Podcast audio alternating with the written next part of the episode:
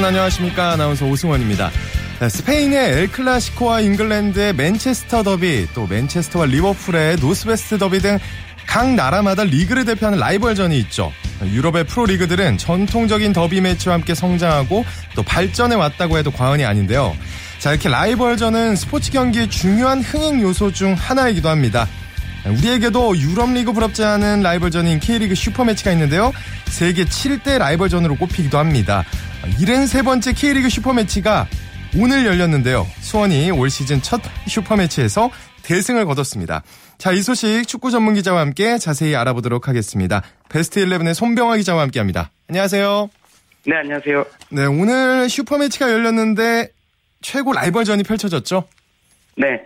K리그를 대표하는 두 강팀이죠. 수원과 서울이 오늘 오후 3시 수원 월드컵 경기장에서 리그 최고의 라이벌 매치를 펼쳤습니다. 네. 이두팀 경기는 슈퍼매치라고 불리는 정말 최고 라이벌 경기인데요. 뭐, 앞서 설명해 주셨듯이 잉글랜드 프리미어리그 맨체스터 유나이티드와 리버풀이 펼치는 레즈 더비 네. 그리고 스페인 프리메라 리가죠. 레알 마드리드와 바르셀로나가 격돌하는 엘 클라시코가 이런 명품 매치가 부럽지 않은 음. 우리나라 프로축구 최고의 라이벌 매치입니다. 이 오랜 역사를 자랑하는 슈퍼매치의 승자 오늘은 수원이었는데요. 네. 이 수원은 홈에서 열린 오늘 경기에서 무려 다섯 골을 터뜨리며 한 골을 만회하는 데 그친 서울을 네. 5대 1로 대파했습니다. 야, 5대 1이면 라이벌전 치고는 굉장히 점수 차이가 많이 난 건데 슈퍼매치 사상 최다 골차 타이 기록이라면서요? 네, 맞습니다. 이 그간 양팀 경기는 라이벌전답게 점수 차이가 근소했는데요. 이 오늘 경기에서는 4골 차이나 나면서 라이벌전이란 말이 조금 무색해지고 말았습니다. 오늘 서울을 5대 1로 꺾으면서 4골차 대승 거뒀는데요. 네. 이는 1999년 열린 이 두팀간 경기에서 수원이 4대 0으로 승리한 이후 최다 골차 타이 기록입니다. 음. 이 오늘 경기에서는 이 기록 외에도 다양한 기록들이 쏟아졌습니다. 수원 2000년도에 이 5대 4로 서울을 이길 때와 같이 다섯 골을 넣으면서 슈퍼매치 한 팀 최다 골 타이 기록도 썼고요. 네. 아울러 양팀 합계 6골이 터지면서 이 슈퍼매치 이 최다 득점 3위에 오르기도 했습니다. 음. 뭐 오늘 재미있는 경기 내용만큼이나 기록도 정말 풍성했던 그런 슈퍼매치였습니다. 네, 일단 재밌는 부분을 하나하나 살펴보도록 할게요. 먼저 수원의 주장이자 또 왼발의 달인이라 불리는 우리 염기훈 선수 오늘 경기에서만 공격 포인트 3개를 기록했네요. 네, 맞습니다. 네. 이 수원의 캡틴 염기훈 선수 올 시즌 주장 역은 물론이고 팀 에이스 역까지 정말 잘 해내고 있는데요. 음. 오늘 슈퍼매치에서도 그 능력을 유감없이 발휘했습니다. 염기훈 선수 오늘 경기에서 선발 출장해 풀타임 소화했는데 후반 3분 1대1로 맞서던 상황에서 결승골을 터뜨린 것을 비롯해서 이 1골 2도움을 기록하며 승리의 1등 공신 됐습니다. 네. 염기훈 선수 오늘 경기에서만 3개의 공격 포인트를 기록하면서 뭐올 시즌 초반 상승세를 계속 잇고 있는데요. 벌써 8경기 연속 공격 포인트를 기록하고 있어서 음. 이 앞으로 이 기록이 어디까지 이어질지 그리고 수원 상승세에 얼마나 큰 힘을 보탤지 정말 많은 이가 주목하고 있습니다. 네, 또 이런 경기 내용만큼이나 또 양 팀 감독들의 인터뷰 내용도 정말 기대가 되는데 어떤 얘기를 했을지 궁금하네요. 네, 승장과 패장의 인터뷰 내용과 표정 모든 게 극명하게 갈렸습니다. 네. 예, 승장 서정원 감독은 자신감 넘치는 모습 보였고요. 음. 이 패장인 최영수 감독은 상당히 무거운 표정을 보였습니다. 이 먼저 슈퍼매치 대승을 거둔 서정원 감독은 승리가 기쁘다면서 이 전반적으로 팀 플레이가 원활하게 이루어진 게 승리 요인이라고 밝혔습니다. 음. 반면 대패, 대패한 최영수 감독은 뭐 표정이 어두울 수밖에 없었는데요. 네, 네, 그랬겠죠. 네, 최 감독은 악몽 같은 경기였다. 이 빨리 팀을 추슬러서 다음 경기에서는 반전하겠다라며 음. 경기 완패를 시인했습니다. 네, 또 그 다음 또 슈퍼매치가 또 기대가 됩니다. 네. 또 오늘 전주에서 열린 전북 제주전에서도 아주 의미 있는 기록이 나왔는데 전북이 K리그 역사상 최다 연속 경기 무패 신기록을 세웠죠. 네. 오늘 전주에서는 신기록이 하나 나왔습니다. 예, 오늘 오후 2시 전주 월드컵 경기장에서 열린 전북 제주전에서 이 전북이 1대 0으로 승리하며 역사의 한 페이지를 썼습니다. 이 전북 0대 0이던 후반 13분 외국인 선수 레오나르도 선수의 결승골에 힘입어서 제주를 1대 0으로 꺾었는데요. 네. 이 경기 승리로 22경기 연속 무패라는 신기록을 세우면서 K리그 역사 가장 꼭대기에 올랐습니다. 이 전북 오늘 경기에서 무승부 이상을 거두며 22경기 연속 무패란 이 새로운 기록을 세울 수 있었는데 이 최 감독 경기 전부터 무승부에 연연하지 않고 반드시 이기겠다는 강한 진념으로 경기에 나서서 네. 이 승리라는 기쁨까지 맛봤습니다. 네. 이로써 전북 종전에 부산과 전남이 갖고 있던 21경기 연속 무패 기록을 넘었는데요. 이 전북 경기력과 전력이 워낙 좋기 때문에 올 시즌 무패 행진이 어디까지 이어질지 정말 주목됩니다. 네. 또 이 최다 연속 경기 무패 신기록 외에 또 다른 의미 있는 기록이 세워졌잖아요. 네, 맞습니다. 이팀 통산 최소 경기 300승입니다. 네. 전북 오늘 승리로 팀 창단 후 꼭 300승 고지를 점령했습니다. 예, 전북 오늘 제주전까지 총 751경기를 치렀는데요. 예, 오늘 경기를 통해 300승을 돌파하는 겹경사를 누렸습니다. 이날 승리로 이 640경기 만에 300승을 달성했던 수원에 이어서 역대 두 번째로 최단 경기 300승이란 그런 기록을 세우게 됐습니다. 예, 또 하나 있는데요. 네. 어, 예, 오늘 제주전은 전북을 지휘하고 있는 최강희 감독의 300번째 경기이기도 했습니다. 오. 이 최강희 감독 2005년도에 전북에 부임한 후 어, 올해까지 10년 동안 이팀한 팀에서 지휘하고 있는데요. 오늘 제주전이 꼭 300번째 출전이었는데 그런 경기에서 이 또 승리까지 하면서 이뭐 한국의 퍼거슨이다 이런 얘기에 예. 좀더 힘을 얻게 됐습니다. 그렇겠네요. 또한 전북은 오늘 경기를 승리함으로써 1위 자리를 더 굳건하게 지키게 됐네요. 네. 오늘 제주전 승리로 여러 가지 기록을 손에 넣은 전북은 이 승점 3점을 더하면서 1위 자리를 더욱 견고하게 만들었습니다. 전북 올 시즌 7경기를 치른 동안 이한 번도 지지 않고 6승 1무의 빼어난 성적을 거두고 있는데 네. 이 승점 19점째를 획득하면서 단독 선두 질주에 가속도를 붙였습니다. 음. 이 2위는 오늘 서울을 대표한 수원으로 이 승점 14점인데요. 음.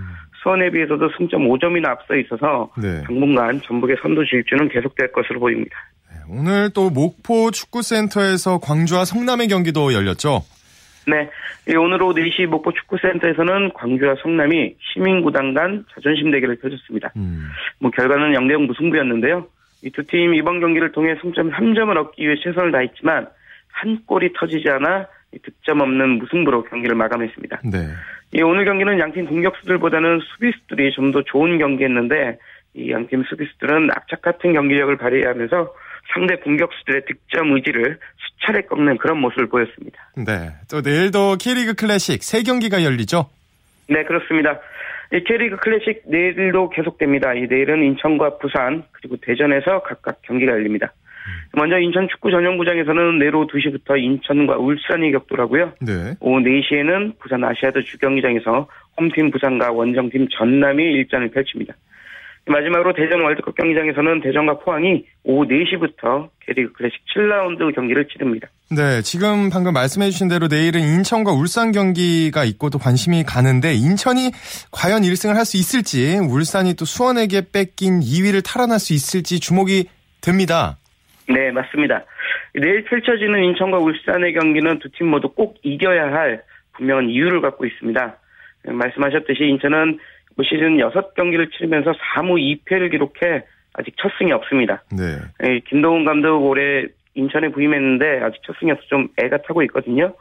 따라서 홈에서 열리는 내일 경기에서 꼭 시즌 첫 승을 따겠다고 각오한 상태입니다. 음. 이 반면 6경기를 치르며 3승 3무 승점 12점을 기록한 울산은 오늘 경기가 없어서 수원의 2위 자리를 내주고 3위로 밀려났는데요. 네. 이 내일 열리는 인천전에서 승리에 승점 3점을 더해야만 이 빼앗긴 2위를 탈환할 수 있습니다. 네. 오늘 축구 소식 여기까지 듣겠습니다. 고맙습니다. 네, 고맙습니다. 네, 지금까지 국내외 축구 소식 베스트 11의 손병하 기자와 정리해 드렸습니다. KBS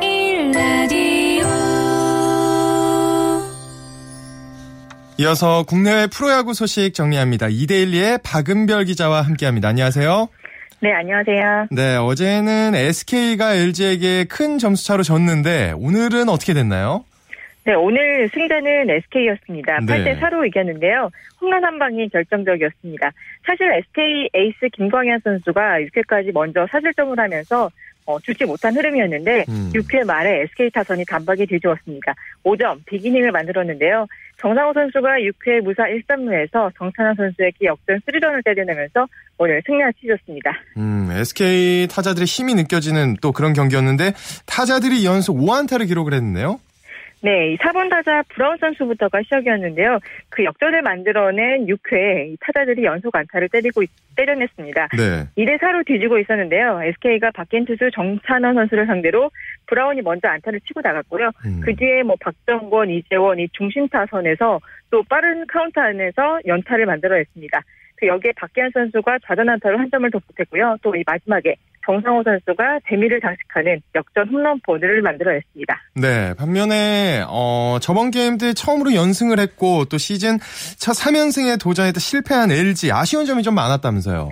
네, 사실 중반까지는 분위기는 LG 쪽이 더 좋았습니다. 예. 선발 싸움만 보면 1선발 김광영과 또 5선발 임정호 선수에게 대- 대결이었으니까 음. 그런데도 먼저 임정호 선수가 앞서 나간 모습이었는데 음, 정찬호 선수가 6회 연타를 맞는 과정에서 네, 결과론적으로 보면 투수 교체가 좀 빨리 이뤄지지 않았다는 점이 어, 아쉬움으로 좀 들 수는 있겠습니다. 네. 아무래도 요즘 마무리 봉준구 선수가 조금 흔들리면서 좋지 못한 모습을 보여주고 있잖아요. 네네. 그렇다 보니까는 아마 코칭 스태프 쪽에서 좀 교체 타이밍 그런 판단에 어려움을 음. 겪지 않았나 싶습니다. 그렇군요. 또 광주에서는 기아와 넥센전의 경기가 열렸는데 포구가 쏟아졌는데도 경기가 열렸다면서요. 결과는 어떻게 됐나요?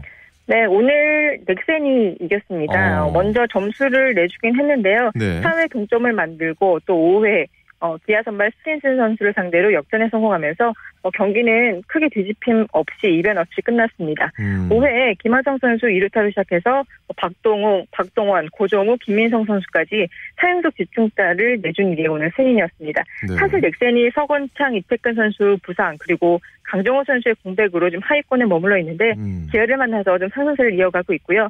또 음. 지난해 7월부터 기아 상대로 8연승이라고 하더라고요. 네네. 또 반대는 기, 반대로 좀 기아는 좀 연패에 빠지면서 어. 좀 다시 좀 이제 어려운 분위기로 흘러가고 있습니다. 네. 확실히 뭐 시즌 초반 침체에 빠져 있던 넥센의 4번 타자죠. 박병호 선수.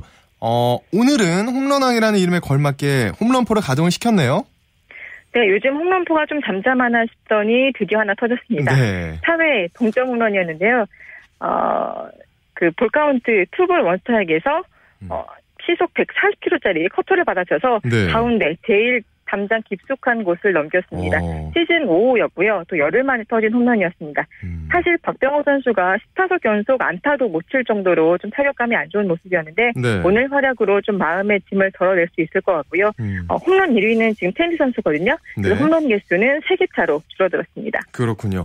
또 올 시즌 아주 주목이 되는 팀 한화 홈구장에서 올 시즌 첫 매진을 기록했다면서요. 오늘 팬들이 정말 많이 찾아주셨는데요. 예. 시즌 첫 매진 기록이었습니다. 또 하나는 오늘 이렇게 팬들이 많이 찾아주신 거에 보답을 하고자 또 기분 좋은 승리를 선물했죠. 네. 어, 선발 살보드 선수가 6회 이호준 선수에게 역전 홈런을 맞을 당시만 해도 좀 분위기는 NC로 흘러가나 싶었는데 음. 어, 한화가 7, 8회 5점을 만들어내면, 만들어내면서 다시 역전승을 거뒀습니다. 7회에 최진행 선수가 이민호 선수에게 역전 트로포를 때려낸 것이 어. 어, 거의 결정적이었습니다. 네. 어, 한화의 인기가 올라가는 만큼 제가 볼 때는 한화의 경기 시간도 길어지는 것 같아요. 조금 전에 끝났는데 올 네. 시즌 단 한 번도 연승을 기록하지 못했어요. 한화가. 근데 오늘 NC와의 경기에서 연승을 거둔 거죠? 네, 오늘 늘 이렇게 한화가 승패, 승패, 승패 이런 흐름이었거든요. 예. 근데 오늘 승리로 첫 연승을 달렸습니다. 음, 사실 하나가 이번 주에 뭐 삼성, NC, 강팀들과 만나는 그런 일정이었기 때문에 김성근 감독이 6연전을 시작하기 전까지만 해도 좀 부담스러워하는 부분이 있었어요. 네. 뭐 2승 4패 정도만 해도 괜찮다라고 생각을 하고 계셨다고 하는데 음, 또 삼성 한 경기가 우천으로 취소했고 지금 4경기에서 3승 1패거든요. 네. 그러니까 하나 입장에서는 목표 그 이상은 뭐 벌써 거둔 셈이 됐고요. 또 음. 하나는 이번 연승으로 해서 8승 8패 어, 승률도 5할을 회복했습니다. 음. 정건우 선수와 조인성 선수가 부상에서 회복해서 돌아오면 또 더 좋아질 것 같습니다. 그렇군요. 또 잠실구장에서 열린 두산과 롯데의 경기. 어, 리퍼트 주한 미국 대사가 시구를 했다는데 많이 좋아지셨나 보네요. 네, 오늘 뭐 건강한 모습으로 시구를 하셨어요. 음. 아, 경기 전에 그 시구 연습은 그 리퍼트 대사와 이름이 비슷한 두산 에이스 니퍼트 네. 선수가 했고요. 네. 그 왼팔에는 뭐 여전히 붕대가 감겨 있었는데 정말 생각보다 잘 던지시더라고요. 음, 어, 경기 전에 좀 치맥 드시고 싶다고 야구장에서 네. 어, 그런 말씀을 하셨는데 음, 오늘 야구장에서 소원 성취까지 하셨고요. 음. 아, 클리닝 타임에는 또 키스 이벤트에도 아이고. 또 참여하셨어요. 네. 오늘 제대로 야구장에서 야구를 즐기고 가신 것 같더라고요. 아, 끝까지 팬 서비스를 하고 가셨네요. 자, 네. 두산이 롯데를 상대로 대역전승을 거뒀네요. 네, 뭐 9회 어, 두산이 한 방에 게임을 뒤집었습니다. 어. 야구는 9회 말 투아웃부터라고 하- 하잖아요. 네네. 오늘 경기가 딱 그랬거든요. 사실 두산이 롯데 그 린드블럼 선수에게 8회까지 안타 4개 또 한 점밖에 뽑지 못하고 좀 끌려가는 흐름이었는데 네. 9회에 사사구 2개 그리고 중심 타선에서 3점을 만들어내면서 1점차까지 추격을 했고요. 음. 9회 말 투아웃에서 이 해결사는 최주환 선수가 해줬습니다. 음. 역전 3런을 장렬시키면서 경기는 그대로 끝났습니다. 음. 두산은 4연승을 이어갔고요. 또 삼성을 1위 삼성을 바짝 뒤쫓았습니다. 네, 또 재밌는 관전 포인트 중에 하나가 어, 오늘 두산의 장원준 투수가 등판을 했다는 건데 친정팀인 롯데를 만나면 좀 약해지는 건가요? 이거 어떻게 봐야 될까요? 네, 그러게요. 오늘 또 좀 네, 흔들리는 모습이었는데요. 예. 오늘 롯데 상대로 두 번째 등판이었어요. 음, 어, 저번에 어, 첫 등판에서도 5이닝 4실점, 좀 실점이 많은 편이었는데 오늘은 좀 두산 홈에서 치러지는 경기라서 장원준 선수가 경기 전에 자신 있다라는 얘기를 했었는데 네. 어, 어, 장원준 선수가 롯데 타자들을 알고 있는 것보다 롯데 타자들이 장원준 선수를 더 잘 알고 있다는 그런 느낌을 받았습니다. 어. 5회까지 안타 10개나 맞았고요. 5실점. 네. 좀 무엇보다 장원준 선수가 긴 이닝을 던지고 싶어 했는데 그 부분을 하지 못한 것이 음. 장원준 선수 스스로 제일 아쉽지 않을까 싶고요. 음. 근데 뭐 오늘 팀이 기분 좋게 이겼잖아요. 네, 네. 그래서 못 던졌어도 기분은 음. 좋지 않을까 싶습니다. 네, 썩 좋지만은 않았을 것 같은데. 네, 네. 어쨌든, 네. 삼성의 또 장원삼 선수가 KT를 상대로 3연승을 거뒀네요. 네, 어, 경기 막판까지 좀 2대1로 팽팽하게 가고 있는 흐름이어서 음. 또 내심 KT가 어, 1위 삼성을 뭐 잡아주지 않을까 이런 생각을 했었는데 네. 뭐 1점 차 승부에서 강한 거는 역시 삼성이었습니다. 음. 선취점은 먼저 KT가 냈는데요. 진가병 선수의 역전 홈런이 남았고요. 여기에 8회 말 1점을 더해서 3대1 승리를 거뒀습니다. 삼성은 뒤에 안지만 임창용 이 필승조들이 뒤에 버티고 있잖아요. 네. 뭐 그렇다는 점을 감안하면 삼성으로서 두 점 차는 좀 여유 있는 승리였지 않나 싶습니다. 음, 또 오늘 삼성의 진가병 선수 마수거리 홈런포를 터뜨렸고요. 네, 베테랑은 진짜 베테랑이더라고요. 예. KT 선발 박세용 선수는 유중일 삼성 감독이 그 미디어데이 때도 참 칭찬한 그런 신인이었는데요. 음, 그잘 던지던 KT 박세용 선수가 어 투아웃을 잡고 갑자기 제구가 흔들리면서 음. 구자욱 선수한테 볼넷 그리고 진갑용 선수한테 이 초구가 네. 어 직구가 좀 한가운데 높은 쪽으로 갔어요. 음, 뭐 그거를 이 베테랑 진갑용 선수가 놓칠 리 없었겠죠. 네. 어 그래서 2013년 8월 22일 두산전에서 멀티홈런을 기록한 이후 무려 604일 만에 또 짜릿한 오. 손맛을 봤습니다. 또 네. 그게 또 귀중한 결승포로 연결이 됐습니다. 어, 아주 그냥 값진 홈런을 터뜨렸다고 봐도 될 텐데. 자, 이번에는 해외 선수들 소식 살펴보겠습니다. 등 통증 때문에 한 경기를 쉰 추신수 선수. 오늘은 선발 출전을 했나요? 네, 오늘은 선발로 나왔습니다. 시애틀 네. 메리너스와 경기에서 5번 타자 우익수로 나섰는데요. 어, 아쉽게도 안타는 때려내지 못했습니다. 3타수 음. 무안타에 볼넷 하나를 기록했고 타율은 1할 6푼까지 떨어졌습니다. 음. 그래도 대신에 호수비를 하나 보여줬는데요. 네. 그 말에 1사 후에 로건 모리슨의 타구가 추신수 선수 쪽으로 향했어요. 그런데 그 펜스 앞에서 어, 점프를 해가지고 네. 어, 잡아내더라고요. 네. 좀 방망이로는 좀 한국 팬들에게 기분 좋게 못 해줬지만 음. 전 호수비로 좀 유한을 삼아도 좋을 것 같습니다. 네. 확실히 추신수 선수는 그 수비력이 존재 자체만으로도 진루를 막는 효과가 있다고 하잖아요. 확실히 이제는 타격에서도 좀 터져줬으면 좋겠고요. 또 피츠버그 파이리츠의 강종호 선수 세 경기 연속 결장을 했는데 마이너리그 행 마이너리그행 얘기가 나온다는데 이게 무슨 얘기인가요? 네, 일단 강정호 선수 1군 엔트리에는 있는데요. 네. 세 경기 연속 결정을 하고 있습니다. 경기 후반에 뒤에 대타로도 나올지 않을까 생각을 했는데 네.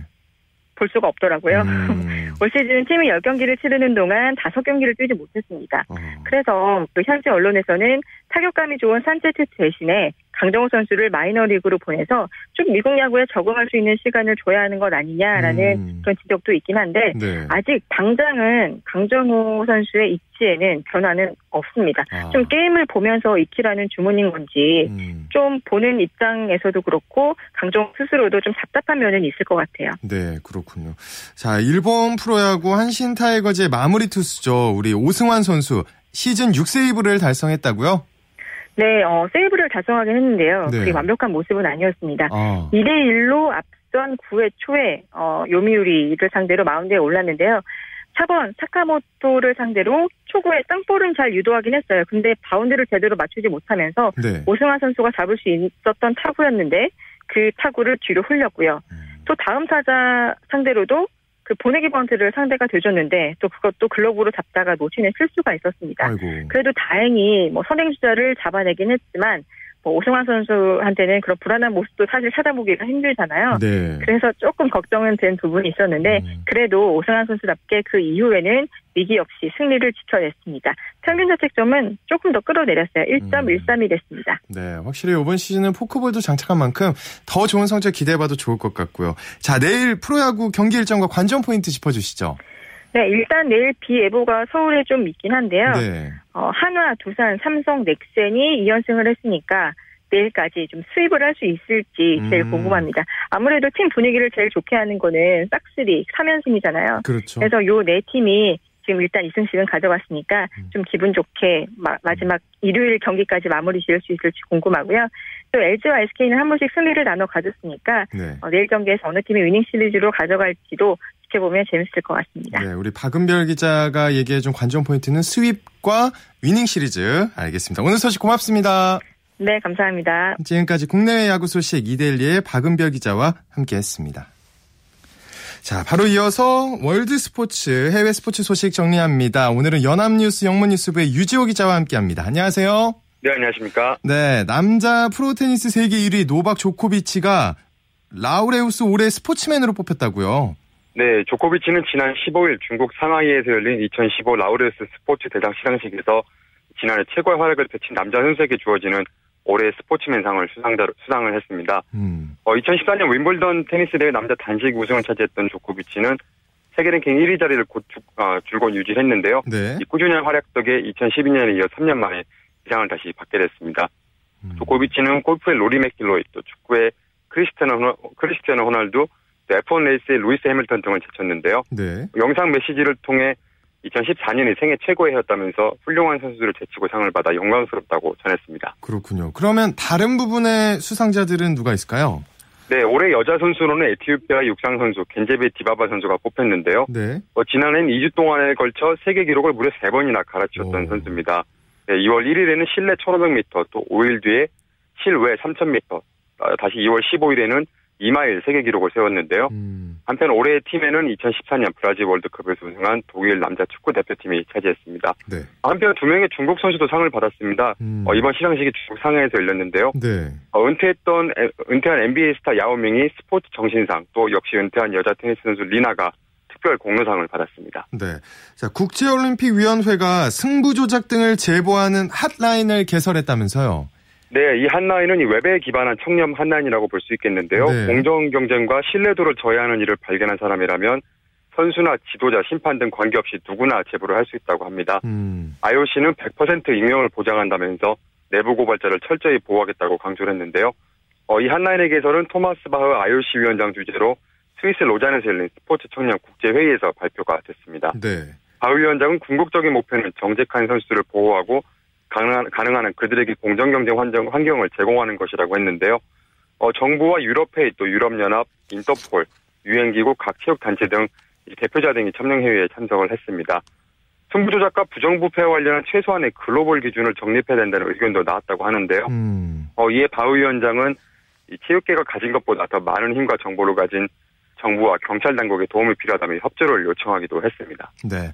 자, 또 징계를 마치고 돌아온 수영 황제 마이클 펠프스 8개월 만에 공식 경기에서 우승을 차지했는데 정말 대단하네요. 네, 정말 대단하죠. 네. 음주와 과속 운전으로 6개월 선수 자격 정지를 어, 징계받았던 이 펠프스인데요. 역시 수영 황제입니다. 네. 어, 펠프스 아레나 프로 수영 시리즈 4차 대회 남자 접영 100m 결승에서 52초 38로 우승을 차지했습니다. 그의 라이벌인 라이언 록티가 53초 1, 1의 기록으로 2위를 차지했는데요. 음, 펠프스는 이, 이 경기 예선에서도 전체 1위로 결승에 진출했었습니다. 어, 지난해 8월 호주에서 열린 팬 퍼시픽 선수권 대회 이후 처음 실전이었는데 바로 우승을 차지했습니다. 네. 어, 우리 시간 일요일에는 개인 혼영 200m와 또 자유형 100m 경기에도 나설 예정입니다. 네. 사실 수영의 전성기라고 하면 남자들의 경우 20대 초반이라고 알고 있는데 펠프스가 또 내년 리우올림픽 출전에 도전하겠다고 발표를 했다면서요. 네, 이번 대회를 앞두고 미국 올림픽위원회 홈페이지에 실린 인터뷰에서 이 펠프스는 자신의 목표는 내년 리우데자네이루 올림픽에서 경기하는 것이라고 했습니다. 어, 2012년 올림픽 이후 은퇴를 선언했다 지난 4월 복귀했고요. 네. 당연히 올림픽에 출전할 것이라는 전망이 많았지만 이 펠프스 본인이 공식화한 것은 이번이 처음입니다. 음. 2000년 시드니 대회부터 2012년 런던 대회까지 4개 연속 올림픽 무대를 밟았던 펠프스인데요. 전 종목을 통틀어서 하계 올림픽 역대 최다인 22개의 메달을 목에 걸었던 그야말로 전설적인 선수입니다. 네. 22개의 메달 중에 18개가 금메달인데요. 어, 한편 미국 수영연맹이 조심스럽게 추진했던 이 펠프스의 세계 수영 선수권대 회 출전은 결국은 무산이 됐습니다. 음. 어, 올 7월 러시아에서 열리는 이 세계대회 미국 대표팀에서 명단이 제외된 상태입니다. 그렇군요. 자, 또 인도 출신의 테니스 선수죠. 사니아 미르자가 아시아 여자 선수로는 네 번째로 세계 1위에 오르게 됐다면서요. 네, 미르자 선수는 마르티나 행기스와 짝을 이뤄 최근 미국에서 열린 페미니 서클컵 복식에서 우승을 차지했습니다. 네. 두 선수가 최근 출전한 세계대회 연달아 우승을 합작했는데요. 어, 이번 우승을 통해 이 두 선수가 세계 복싱 랭킹 3위에서 1위로 뛰어오르게 됐습니다.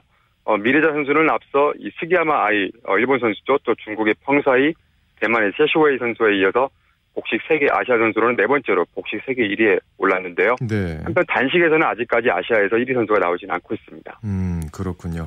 어, 마지막 소식 들어볼게요. 프랑스 파리가 2024년 하계 올림픽 유치전에 뛰어들 것으로 보인다면서요. 네, 파리 시의회가 최근 표결 결과 2024년 하계올림픽 유치에 찬성했다고 현지 언론이 보도했습니다.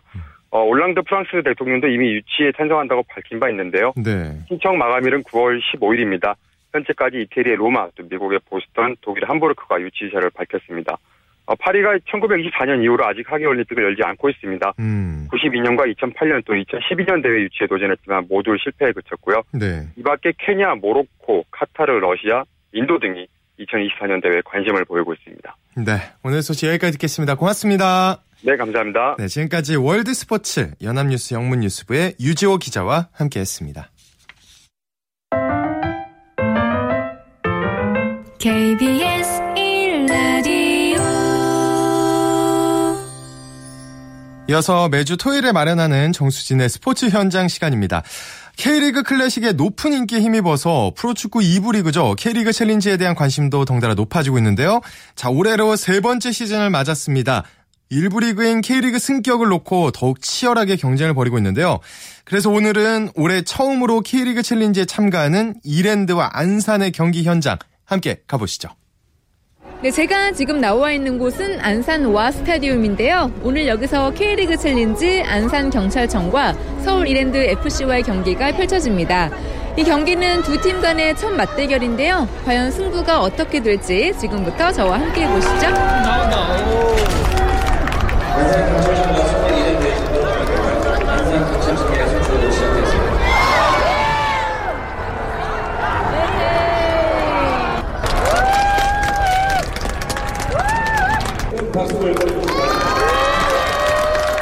어느 팀 응원하러 오셨어요? 저희 경찰청이에요. 저희가 안산 살아가지고 네. 한 번쯤 와보고 싶었는데 그냥 기회가 돼서 한번 보러 한번 와봤어요. 아, 이렇게 좀 지켜보고 있는 선수는 어떤 선수예요? 서동현 선수요. 그냥 수원 때부터 잘했으니까 여기서도 좀 잘해줄 거라고 생각이 들어가지고 저도 안산 경찰청 응원하러 왔어요. 제가 나 항상 나와서 보고 응원하는 팀은 항상 져서 원래 TV에서만 봤었는데 네, 오늘은 이기겠죠.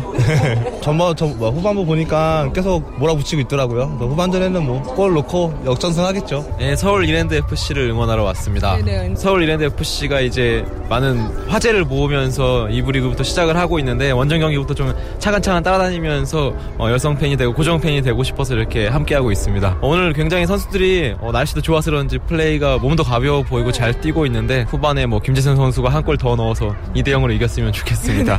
전 서울 이랜드 응원 나왔습니다. 네, 원정 나오셨어요. 예, 네. 첫 원정승 꼭 목격하고 싶어가지고 사실 멀리서 왔고요. 멀리라고 하기엔 좀 그렇지만 꼭 이겼으면 좋겠습니다. 네네. 전반전은 좋은데 지금 자꾸 크로스를 좀 많이 허용하는 것 같아서 좀 조마조마하면서 보고 있습니다. 저는 오늘 서울 이랜드 FC 응원하러 왔습니다. 일단 수비를 좀 잘하는 것 같아요. 공격 지금 주민규 선수가 지금 상주랑 여기 안산 원정을 지금 두 골째 지금 계속 놓고 있는데 놀랐어요. 되게 골도 잘 넣고 압박도 되게 잘하는 것 같고.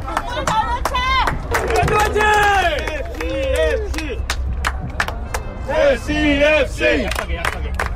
SCFC!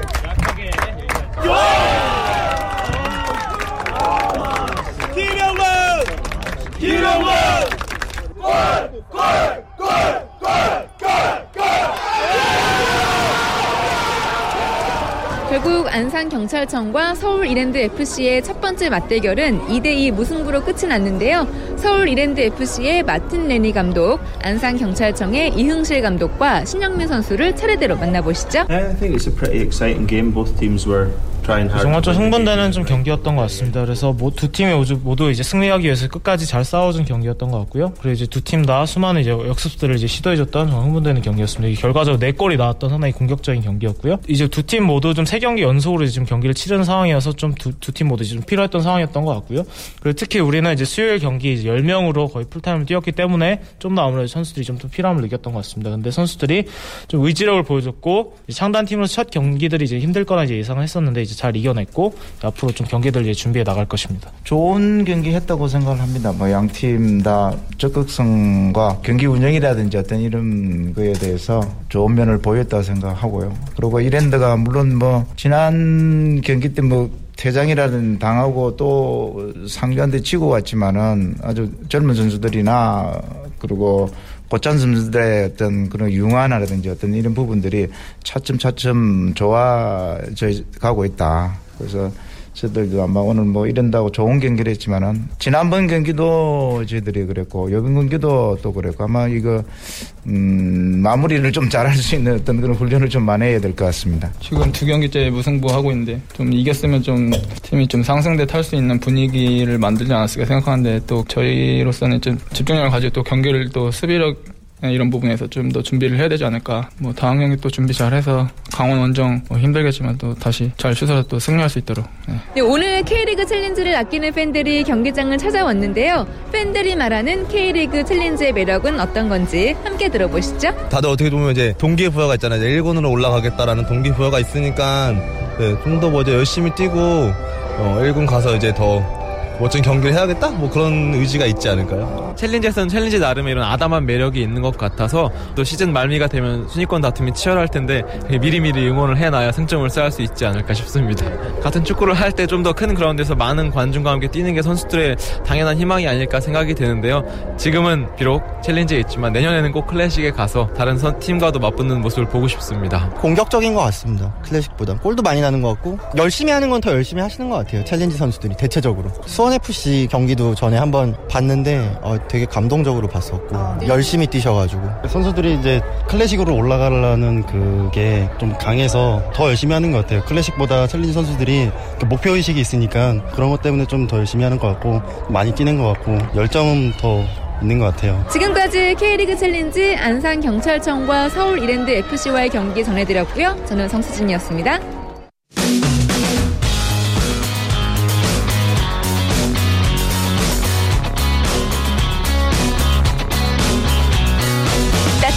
비판이 있습니다.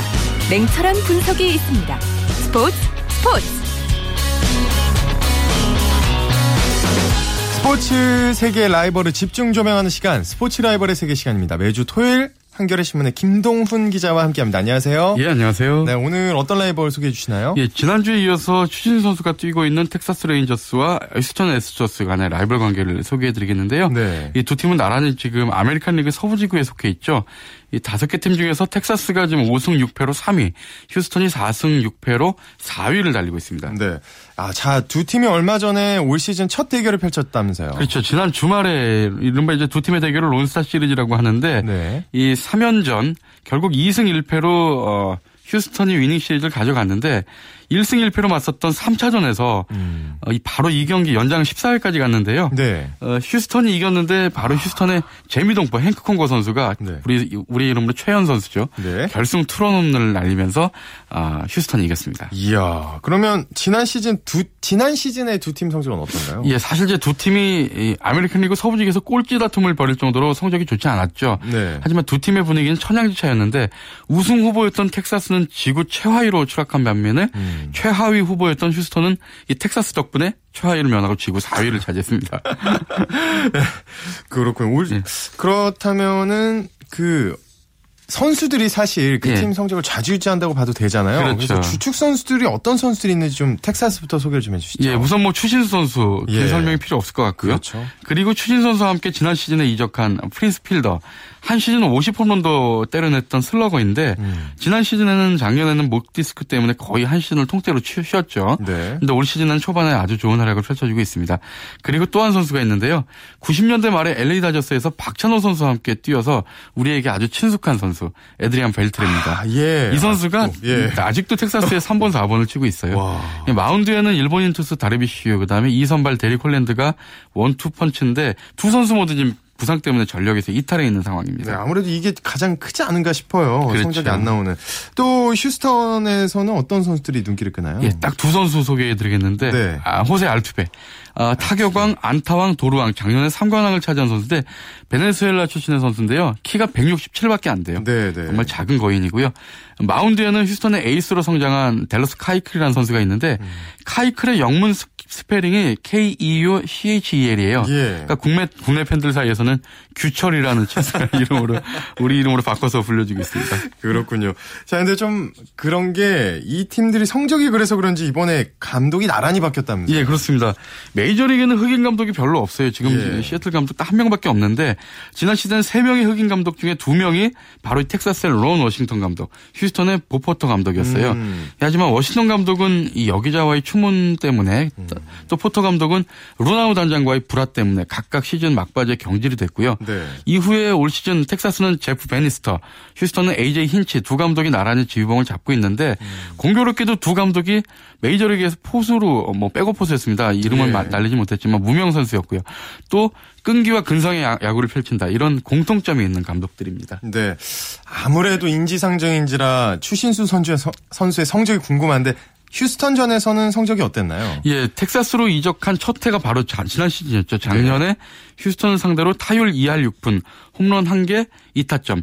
그러니까 뭐 그렇게 강한 모습은 아니었어요. 음. 어, 추진 선수의 작년 어, 타율이 2할 4푼대였으니까 2할 6푼이면 약간 좀더친 건데요. 네. 근데 이제 문제는 삼진을 메이저리그 상대팀 중에서 가장 많은 휴스턴한테 20개나 당했어요. 예. 그러니까 좀 약했다고 볼 수 있죠. 음. 올 시즌 추진 선수가 휴스턴을 상대로 2타수 무한테 볼넷 1개. 여전히 올 시즌에도 뭐 휴스턴 상대로는 음. 좀 재- 재미를 못 보고 있습니다. 네.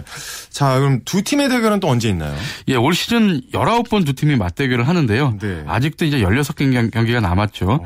이 가까운 일정을 살펴보니까 5월 5, 6, 7일 날 이번에는 휴스턴의 홈구장 미닛메이드 파크에서 열리게 되는데요. 네. 두 팀의 통산 맞대결 전적이 113전 68승 45패로 텍사스가 앞서 있는데 음. 어쨌든 올 시즌 19번의 경기 중에서 어, 앞선 팀이 전적에서 앞선 팀이 이른바 이 두 팀의 론스타 시리즈에서 앞선 팀이 실버 부츠를 가져가게 되는데 네. 올해는 과연 어떤 팀이 가져갈지 주목됩니다. 네, 궁금해지네요. 오늘 소식 여기까지 듣겠습니다. 고맙습니다. 예, 감사합니다. 네, 스포츠 라이벌의 세계 한겨레 신문의 김동훈 기자와 함께 했습니다. 자, 저희가 오늘 준비한 소식 여기까지입니다. 내일도 풍성하고 재미난 스포츠 소식으로 돌아오겠습니다. 지금까지 아나운서 오승원이었습니다. 스포츠 스포츠.